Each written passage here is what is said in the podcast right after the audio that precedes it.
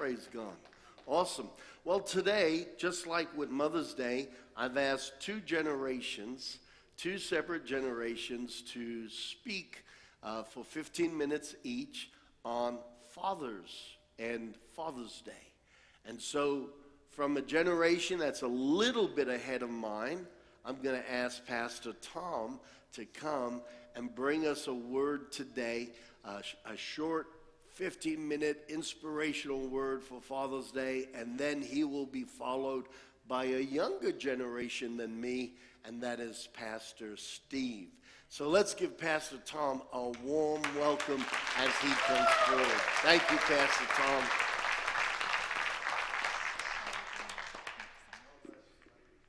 I love you. I love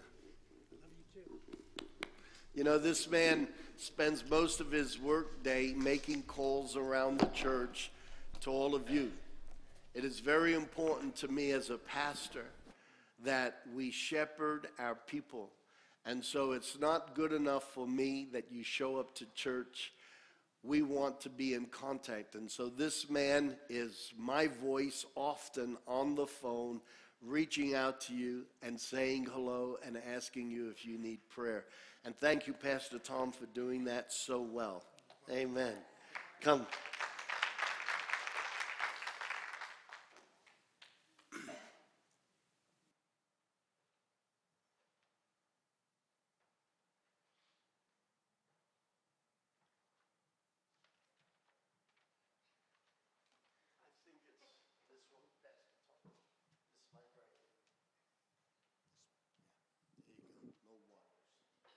Testing. Hello. Hi, everybody. I don't get up here very often, do I? I'm usually making those calls or counseling or visiting or all sorts of things. Thank you, Pastor. I had to bring it up because I like gadgets. Most of us guys like gadgets, don't we? Um, let me get my notes here in, in order. So, good morning. Happy Father's Day. Um, I'm honored to be up here. Um, so, what is a father? A father is someone who carries pictures in his wallet where his money used to be. Had Carlos been here, Pastor Carlos been here, I would have asked him to show everybody his wallet. It's about this thick, full of pictures. No money, full of pictures. Have any of you ever agonized over finding a gift for a father or your dad? Oh, yeah. Sometimes it's hard, but you know, it's never hard. Why? Because most guys will be very satisfied if they just get a little respect from their family and have a really nice, sharp pocket knife. really, it doesn't take that much to make us happy. But now that we've got a pocket knife and a flashlight, we're ahead of the game. Someone, asked, some, someone asked a young boy, What is Father's Day? He said, It's just like Mother's Day, except you don't spend as much money. that was for you women, okay? You realize that? Okay? We spend much more money on you and it's necessary. So, let me ask you a question. Has anybody in here ever felt far from God? I expect every hand, okay? We've all felt far from God from time to time. Well, if you felt far from God, guess who moved? You did. I did. We moved away from God. God is here. We moved away. All of a sudden, we realized things aren't going as well. Things aren't happening the right way. And we need to come back to God. And there's a verse that you can put in your billfold, in your pocket, in your purse, and keep it with you because it's so important. And it's 4 8 of, of James. Draw near to God and he will draw near to you. That's all I wanted in that. Draw near to God and he will draw near to you. Now, who moves first? We do. Why? Because we're the ones who moved. So if we draw near to God, He will draw near to us. How long does that take? That fast. Okay? You need to start talking to Him. You need to start praying. You need to start reading His Word. And you will be back so fast if you allow yourself to do that. You can be back with God immediately. So don't ever worry about being far from God. You can come back anytime you want. Draw near to God, and He will draw near to you. So important. Now, I remember when I first became a dad. My daughter Katie was being born, and we're in the operating room, and I have my arm around my my wife, and I'm coaching her. you know, I'm, I'm coaching her through this. And Katie gets born. Katie, Katie comes out of the canal, and they need to cut the umbilical cord. And they told me ahead of time, I'm going to do it. So they, I've got my right arm around her, and they give me the scissors in my left hand. I'm right handed. I'm not very good with my left hand. And I don't know if you all know this. This might be new information for some. The umbilical cord is very, very tough. It's very tough. I slipped off that with my left hand with those scissors three times. The doctor said, Do it or I'm going to. So I took my arm away from my wife and I put it in my right hand and snipped it. The, the nurse put a clamp on the umbilical cord, wrapped Katie up, and handed her to me. I'm standing next to my wife. She's getting doctored up, and, and I've got this baby in my hands. And I'm looking into this beautiful face. I'm 28 years old, and I didn't know the Lord. I, it was, I was two years away from finding him, but this event meant so much to me and it changed my life. I'm looking into the face of my daughter, and I realize I'm a dad. I helped to create this person. This human being is mine. And it just flashed into my head this is how God loves you. And I started teetering. I started started moving back and forth, the nurse grabbed me and threw me into a chair because she knew I was going out. But I'm still holding this baby. And it was one of the best experiences of my life. It defined who I was. And I heard from God. I had never heard from God before. But I knew this was how He loved me. I would do anything for this child. And I'd only known for her for a minute. And yet I loved her that much. And that's how he feels about us. He loves us so much, each one of us. He loves us so much. She was eight pounds, one ounce, 22 inches long. I was 28 and about six foot tall at that time. Okay? It made such a difference in my life. It really did. What an experience that was. Now we can we can today honor our Father, honor our honor ourselves as being fathers, and honor our Heavenly Father. So Father's Day is for everybody here.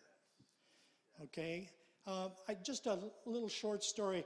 We used to, uh, when I was a young boy, we would ask our dad, my dad, what would you like for Father's Day? He said, I'd like to be with my family. Thank you. I want you all to be here all day long. I want you to spend the day with me.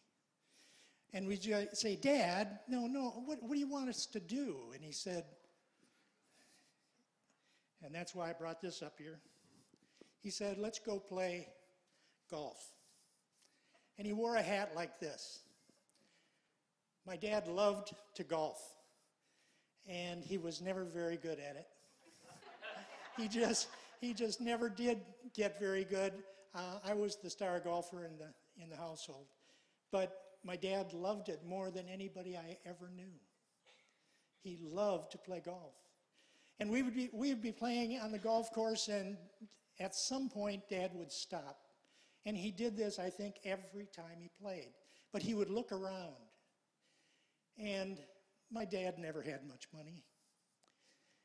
But a golf course is primped and sculpted, and every grass blade of grass is cut the precise way, and it's so beautiful. There's, he, he used to say there's not a more beautiful place in the whole world than a golf course. But he would stop playing for a minute, look around, and he'd always say, Isn't this lovely? My dad didn't use words like that very often. In fact, he didn't know any Christianese. He was a Christian, but he didn't speak the way we speak today. He was a tough sergeant from the Army, and, and uh, he was not used to saying the word lovely, but he had to use it on a golf course. He just loved being there. And I can imagine 32 years ago when he passed away and went to heaven, he looked around. And then he looked Jesus in the eyes and said, Isn't this lovely? And he's been saying it ever since. He was a good man. He wanted us to spend time with him. He wanted us to spend the whole day with him. And another thing he loved was ask him questions, ask him his advice. He loved to sit down with us and explain things to us. He had so much more wisdom than we did. Well, let's move on to number two being honored as a father. Of course, when, when we uh, had Father's Day, when I had a family, had the kids around, they would say, What do you want to do? And I'd say, Just like my dad, I would say, I want you to be with me. So I had my whole family with, with me on Father's Day. And then they'd say, What would you like to do? And usually the first thing out of my mouth was, Let's go golfing, or boating, or swimming, or hiking, or go to any sports event there is. I had a lot of different things that I like to do. But sometimes we would go golfing. And this is the kind of hat I usually wore. But I also, just like my dad, loved it when my kids would come to me and sit on my lap and ask me, and ask me a question or some advice. I remember when my son came to me one time and it was an advice about money. And he was so confused as to what to do. And five minutes, and he had the answer. It made me feel so great. And I really don't think I came up with an answer. I think he did, but just needed to sit down and talk about it. But it was so great that he wanted to get my advice. Our Heavenly Father also wants to spend time with us. The, our Heavenly Father wants us to spend time with Him every day. Now, how do we do that? Again, like I said before, prayer, talking to Him, it's so important. 1 Thessalonians 5 16 through 18 tells us something, and I know it's not up on the board. No, it's not. um, the first verse, 16, is only two words. There's very few scriptures that are two words only. Rejoice always. Rejoice always. What's that mean to you? To me, it means be happy. If you're rejoicing always, you're happy. So here's God telling you, be happy. And then, like so many of the verses in the Bible, it tells us how to be happy. The very next verse pray without ceasing. Three words. So be happy, pray without ceasing. Communicate with me, says God. Talk to me. Include me in your plans. Keep me with you. Spend time with me. Pray without ceasing. And then it says,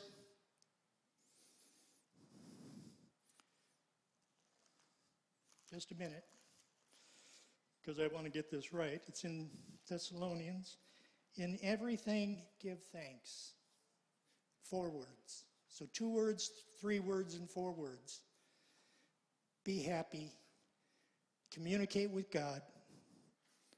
In everything, be thankful. We need to have an attitude of thankfulness to God because He has given us everything. He has given us a plan that nobody could have ever figured out except Him. And it works. And we can all come to Him at any time. Because then it goes on to say, to finish that, that verse, this is God's will for you. Each one of us. This is our godly will for this life. When we go to heaven, we're going to have it all. But while we're here, let's be happy. Let's pray without ceasing. Let's keep God in our plans for everything. And let's always be thankful because it's because of His love for us that we can have a good life while we're here.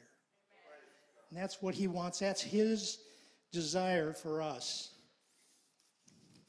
Now, Proverbs 3 5 and 6 says, Trust in the Lord with all your heart and lean not on your own understanding. I love this verse because we don't have to figure it out. We don't have to come up with the right answers. God's got the right answers. We're supposed to trust.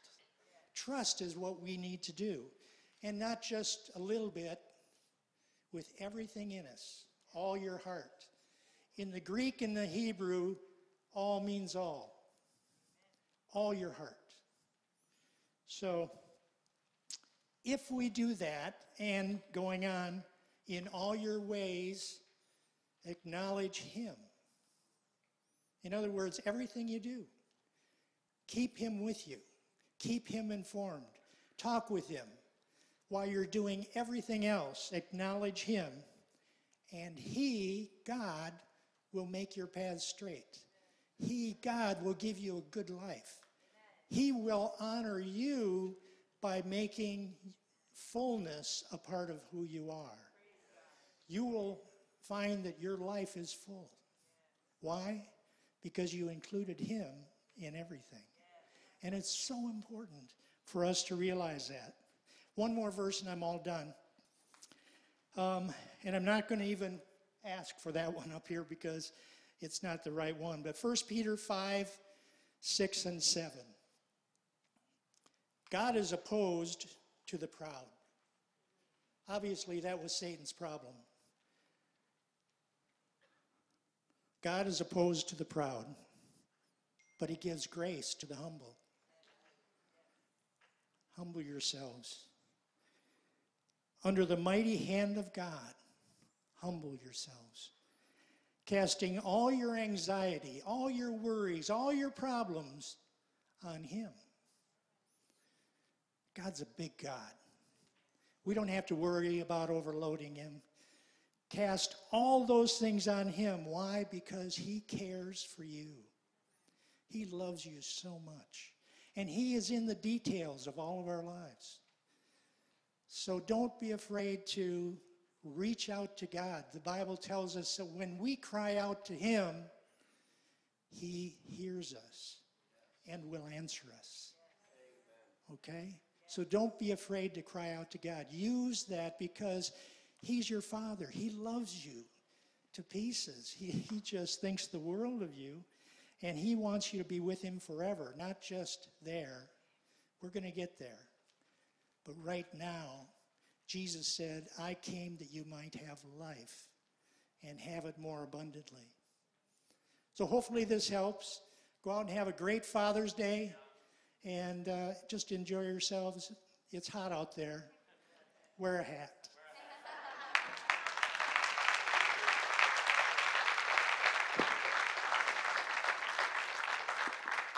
Fathers like to be asked advice. We also like to give it. And that was great advice today, Pastor Tom. Thank you so much. We appreciate it. Amen. Well, now we have a, a young father, and he's going to bring a short word to us as well. Uh, we love this young man, and uh, he sets a great example. I see him behind the curtains. I watch him as a husband, I watch him as a dad, and I am very, very proud of him. And I am thrilled that he is my son, albeit by marriage, I've decided he is my son, period.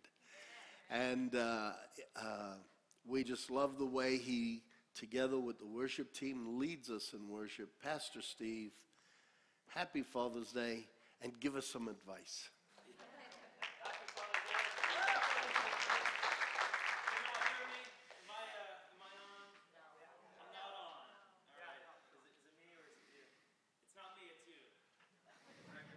Check one, two. There we go. Okay, I'm on.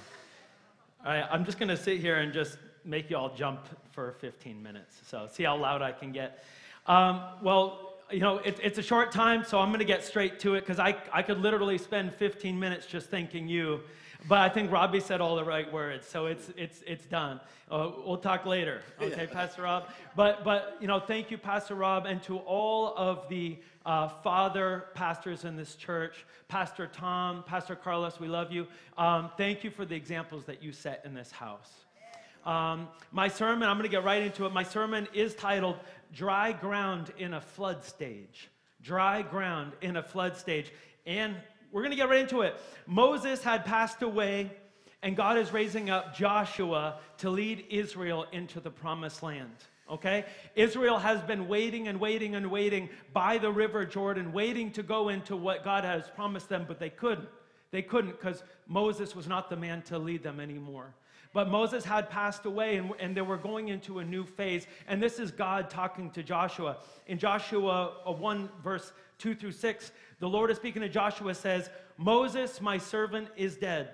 Now then, you and all these people get ready Someone say, get ready in this place. Get ready. Okay, now just the men, get ready. Get ready. Come on, like at 6 p.m. and your wife's still doing makeup at 5:55. Come on, get ready. Get ready. Okay, okay. Get ready to cross the river Jordan into the land I am about to give them, the Israelites. I will give you every place that you set your feet as I promised Moses. Your territory will extend from the desert to Lebanon and from the Euphrates to the Mediterranean Sea in the west. No one will be able to stand against you. Pastor Rob, how would you feel if God's voice came out and said that about you? Rob, nobody will stand against you. Would you have a little confidence? Would you have a, I would. All the days of your life, as I was with Moses, so I will be with you. I will never leave you. I will never forsake you. Be strong and courageous because you will lead these people to inherit the land I swore to their ancestors to give them. What do you guys think of this word? What do you guys think of this word? And you know what, Joshua, no pressure. No pressure. Moses, Moses wasn't the, he couldn't do it. Moses, of all people, couldn't do it, but I've called you. I've called you, Joshua. Israel is about to move to a new stage, to a new promise of his life, but first, Joshua has to address three tribes. There are three tribes that had already taken their promise. There are three tribes that had already taken land under the reign of Moses on the west side, on the other side. Is it the west side? On the other side, the, the, the, the west side, they had already taken their land, they had already taken their inheritance, okay? And Moses was afraid. Moses was afraid that they would take their inheritance, but they wouldn't cross with the rest of the Israelites to fight so that the rest of the tribes could inherit their promise. He was afraid, and he made them promise when we go across, you're coming with us. You're coming with us. Because he knew there were 40,000 strong, strong, mighty warriors and strong, mighty men. So, you know, it, it makes me realize that just because God promises you something doesn't mean that you may not need to fight for it. I'm going to say it again. Only like three of you really heard what I'm saying. God may have promised you something, but it doesn't mean that you might not need to fight for it. I'll make it even easier. You might need to fight for your promise you might need to fight for your promise. 40,000 military men already enjoying their inheritance. It would have been easy for them to say, You all go on without us. There's no reason for me to leave my wife and my children and to go risk my lives for my brothers. But they went on to say, these 40,000 men, they wanted to say, Whatever, Joshua, whatever you have commanded us to do, we will do and wherever you send us, we will go. Pastor Rob, what could you do with 40,000 men with that kind of attitude in the spirit? What, what kind of things could we do in Tampa Bay? But you know what? We don't need 40,000 men right now. I'm believing God for 12 today. I'm believing God for 12 today, whether it's in this room or on the stream. I'm believing God for 12 today. So, verse, verse 14 So, when the people broke camp to cross the Jordan, the priests carrying the Ark of the Covenant went ahead of them. Now, the Jordan is at flood stage. Somebody say flood stage. Flood stage. This river is at flood stage. What is God thinking? This is the absolute worst time to try to cross a river. This is the worst time to cross a river. And I could, I could see myself and I could have seen Joshua saying, God, this clearly is not the time. We're going to wait till after the harvest. And when the rivers are more narrow, it'll be easier for you, God. As if God breaks a sweat to do any of this. As if he breaks a sweat to do any of this. I just want to ask you for a moment have you ever been, has your, ever, has your life ever been in a flood stage? Maybe even right now you've experienced the flood stage. But I feel, just reading this scripture, I feel God is calling you and speaking to you right now that you know what? You don't wait to get out of your flood stage because it's an excuse. You go through it now. You go through it now. He has called you to go through it now. Now, in the Jordan, the Jordan is at flood stage all during harvest. Yet, as soon as the priests do we have the scripture? Yet, as soon as the priests carried the ark, and the ark reached the Jordan, and their feet touched the water's edge, the water from upstream stopped flowing. Now, you know what? God had done this for them before. God had done this for them before in the Red Sea, a much larger river, okay, a much larger body of water. God had done this for them before, and right now, as their feet touch the water, the water starts rolling back. The scripture says it piled up in a heap a great distance away at a town called Adam. Someone say Adam. Someone say Adam. You know, it, it, it's almost 20 miles. I think, I think most people, when you, when you picture, especially because of these older movies that we've, that we've seen, and, and, thank God for those movies, but they were done in a certain way, okay? Uh, but you see people two by two, and that, you take a long time to get two million people to cross anything going two by two.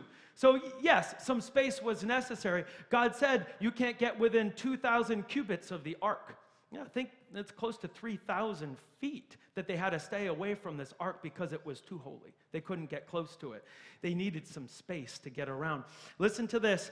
The water stopped flowing. It piled up a great distance away. Adam, while the water flowing down to the Dead Sea was completely cut off. So the people crossed over opposite of Jericho. The priests carried the ark of the covenant of the Lord. They stopped in the middle of the Jordan and stood on dry ground on dry ground. You know, uh, God does not hesitate to do things at a time of your life when it looks the most difficult because it will make it very clear that it was God in the moment, right? He'll make it very clear that it was God in the moment because you know what? They walked to the deepest part. You know, the middle of the river, that's the deepest part. If it was just if it was just a dam that was created, you know that would have been mud. But no, this was the hand of God. They stood in a dry place while all of Israel passed by until the whole nation had completed the crossing on dry ground. Somebody give him praise. Come on, somebody give him praise. Think of any miracle in your life and think of the breakthrough that you received, okay? I am guessing in many of you, in many of your life, that breakthrough did not come immediately. The breakthrough did not come immediately. And you know what? So, sometimes, sometimes that is God waiting. Sometimes that is God waiting for that flood stage in your life so that He can be glorified. Sometimes it's because we have waited to exhaust our own strength before calling on the name of the Lord. And you know, it reminds me, it does, it reminds me of my own story, of my own daughter. And I know I mention this many times when I get up here, and that's not what I'm going to be preaching on today. But if you guys remember, because many of you have heard this story, when, when we were celebrating the life of my newborn, firstborn, my baby girl, my princess Ella, when we were celebrating her life and we were in our promised land, enjoying the moment, enjoying the inheritance that God had given us, a doctor walked into the room and the doctor said that she is failing, that there is no oxygen going into her, so we've put her on our put her on our machine. And it wasn't good enough, so we've put her on our best machines. And then we took those best machines and we started cranking up the settings, and they won't go any further, so there's nothing that is left to do. Now, if he had come and said, but she's okay now, and it was God, I, wouldn't, I would not have known enough that it was God to ha- be still giving this testimony today. You know what? I had to go through a flood stage. I had to go through a flood stage to the point, to the point that they could not detect oxygen in her blood to the point where even the doctor, as she's writing out Ella's medical records, 300 pages long, she wrote, and it is undeniable. The parents are praying by the bedside. There is nothing left that we can do but God. Church, but God. And I just want to encourage you today if you're in a flood stage, but God, but God. Call on the name of the Lord and do not delay. Do not delay. Listen to this. Listen to this. As God commanded, Joshua called together 12 men. God commanded him, gather 12 men. He had appointed from the Israelites one from each tribe and said to them, Go over before the ark of the Lord your God into the middle of the Jordan. This is where, this is where the ark was. This is where the priests are holding it. 12 men called back. 12 men called back. Each of you is to take up a stone on his shoulder, according to the number of the tribes to the Israelites, to serve as a sign among you. He called 12 strong men. Now, guys, listen. Do you know who these men were? These guys were men who knew how to carry stones because they had learned it from their fathers and their father's father and their father's father's father. These men were, were once their fathers and their grandfathers were once slaves in Israel, uh, slaves in Egypt, and they were made to carry large stones. These men knew how to carry large stones. And you know what? Back then, they didn't have cable television. Back then, they didn't have social media. So I can just imagine if I called 12 of you all strong men in this place and had 2 million people watching you, I wonder what kind of stone you would choose. I'm thinking of Joe right here. You know, Joe, Joe, I know everyone's been picking on you today, uh, but Joe has a special anointing, uh, a special calling. Joe can move. It's like a Samson type of a thing going on with you, Joe. Everyone knows it that knows you. Joe has the ability to move some pretty large things. That's, that's something that he's been called to do. Joe, I'm pretty sure you can bench press like a million pounds, okay? Imagine 12 Joes being called in front of 2 million people to pick a stone that will represent your family for years to come. You're going to pick a, a real big stone, I, I tell you that. And you know what? That stone is not, is not going to look the same as the stones that have been on dry land. So, you know, a stone that has been in the middle of a river has been washed and washed and washed and washed. And it is going to look very strange to see 12 large, beautifully smooth stones in the middle of dry land, it's going to cause some questions to be asked. And it, it goes on to say right here that in the future, the scripture goes on to say to those 12 men, in the future, when your children, I think you all know where I'm going with this, when your children ask you, what do these stones mean? Tell them that the flow of the Jordan was cut off before the ark of the covenant of the Lord when it crossed the Jordan. The waters of the Jordan were cut off, and these stones are to be a memorial to the people of Israel forever. Forever. God called 12 men to go back. God called 12 men to go back. And I feel strongly that even in this short amount of time that there are 12 men hearing me today and God is calling you to go back. God is calling you to go back to your Jordan.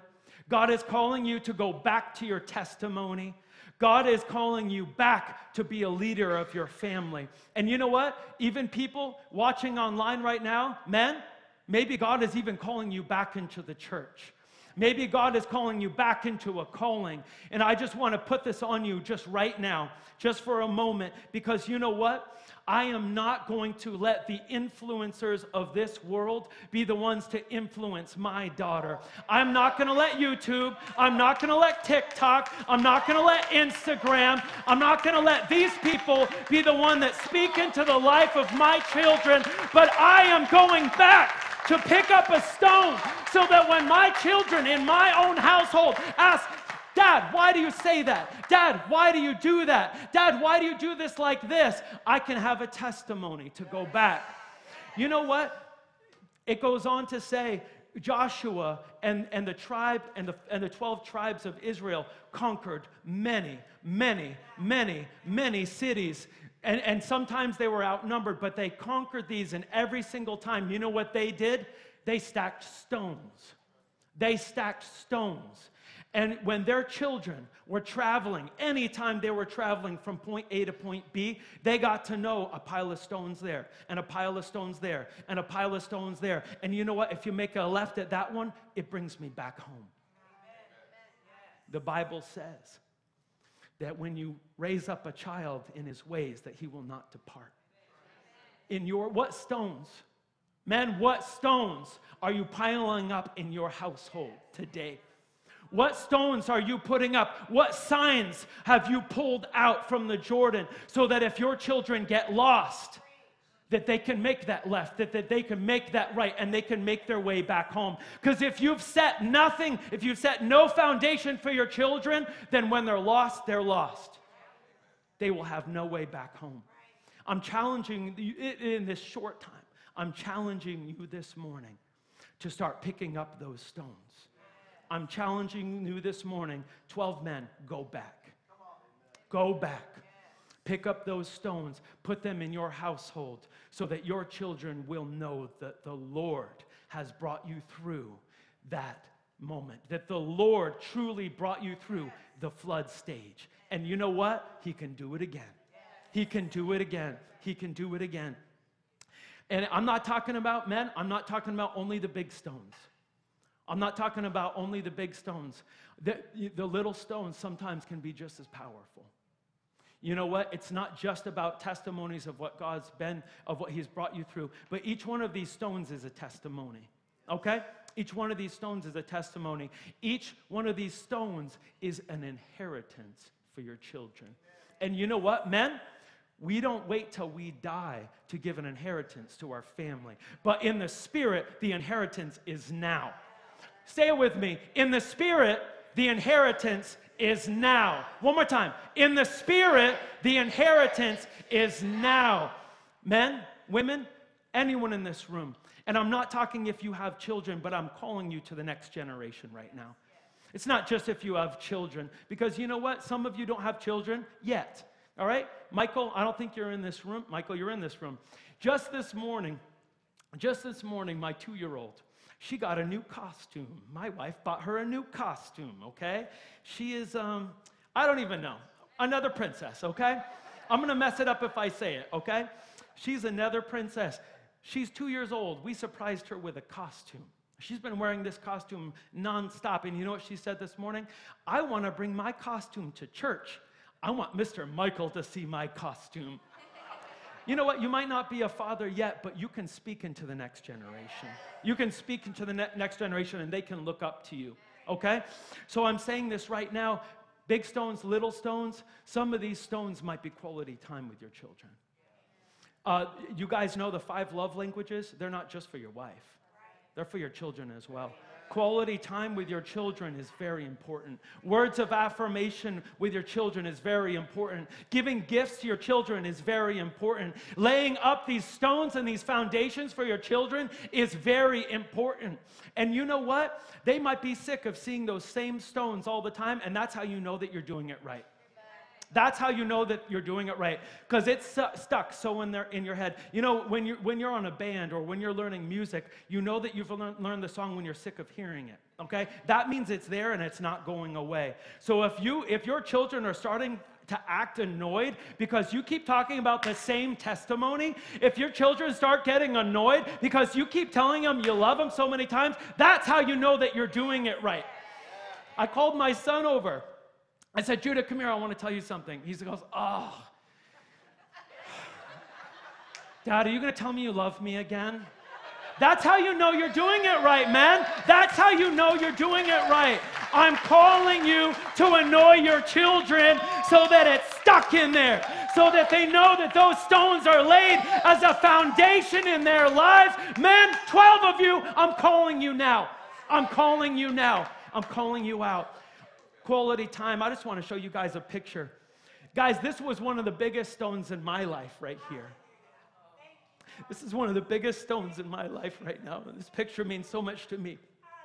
But my dad, he worked hard, he worked hard. You can see how he's dressed. He worked hard. He worked in a machine shop at Dartmouth College. His dad worked at um, the machine shop at Dartmouth College. I, as a kid, dreamt that I could work at the machine shop at Dartmouth College. It was going to be my calling. This man would come home exhausted. I mean, exhausted. And you know what? I would have my fishing pole ready. And he didn't even hesitate. I would have a deck of cards ready. I would have a basketball ready. And he didn't hesitate to, to invest a stone into my life of quality time. And you know what? He did it so much. He did it so much that when he had to come to me with correction, I took it because I knew he loved me. I listened to him because I knew he loved me. I knew that this wasn't coming from a place of hatred or a place that I'm not good enough, or I knew it because my father loved me. My father loved me. Fathers, what stones are you laying up in your son's and your daughter's life. I call it right now in the name of Jesus, and I'm going to pray over it right now. Lord God, we're going back. 12 men, Lord, we're going back. We're getting those stones, Lord, and we're making the decision today because it's never too late. It's never too late to invest into this next generation. Lord God, we give this next generation to you because we know that it will only be a faithless generation if we're not investing faith into them. Lord, we give it to you, Lord Jesus. Let us, men, let us women, let us sons and daughters be your hands and your feet, Lord God, to invest in the next generation. We are not, Lord, so self centered that we think, Lord God, that when we pass away, Lord, that your work is done, Lord Jesus. But when we pass away, Lord God, we hand the mantle down in the name of Jesus. We pray, Lord God, right now, Lord Jesus, that 12 men would go back. In the name of Jesus, I pray. Amen. Come on, give him some praise this morning.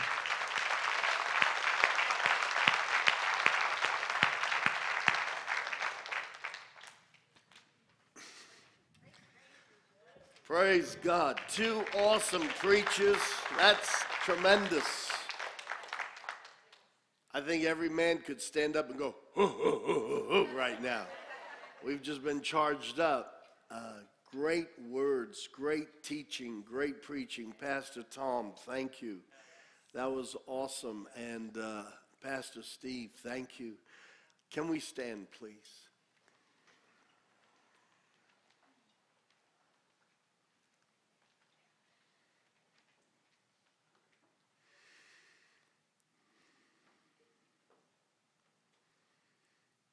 You know, honor starts in the house of the Lord. If we can't give him honor, we won't give others honor. And far be it that we give honor to anything in the world more than we give to our Heavenly Father. Amen.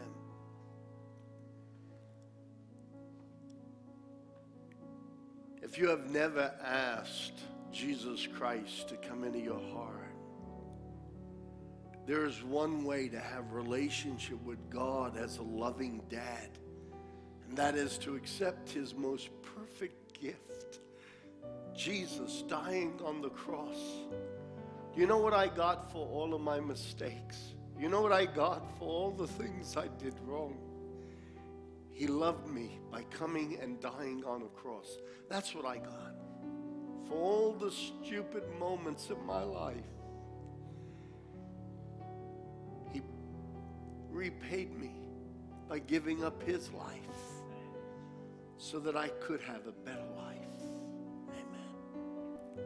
If you have never asked Jesus in your heart, or if you've walked away from the Lord before we leave this morning, every eye closed. But if you want a relationship with God on a personal level,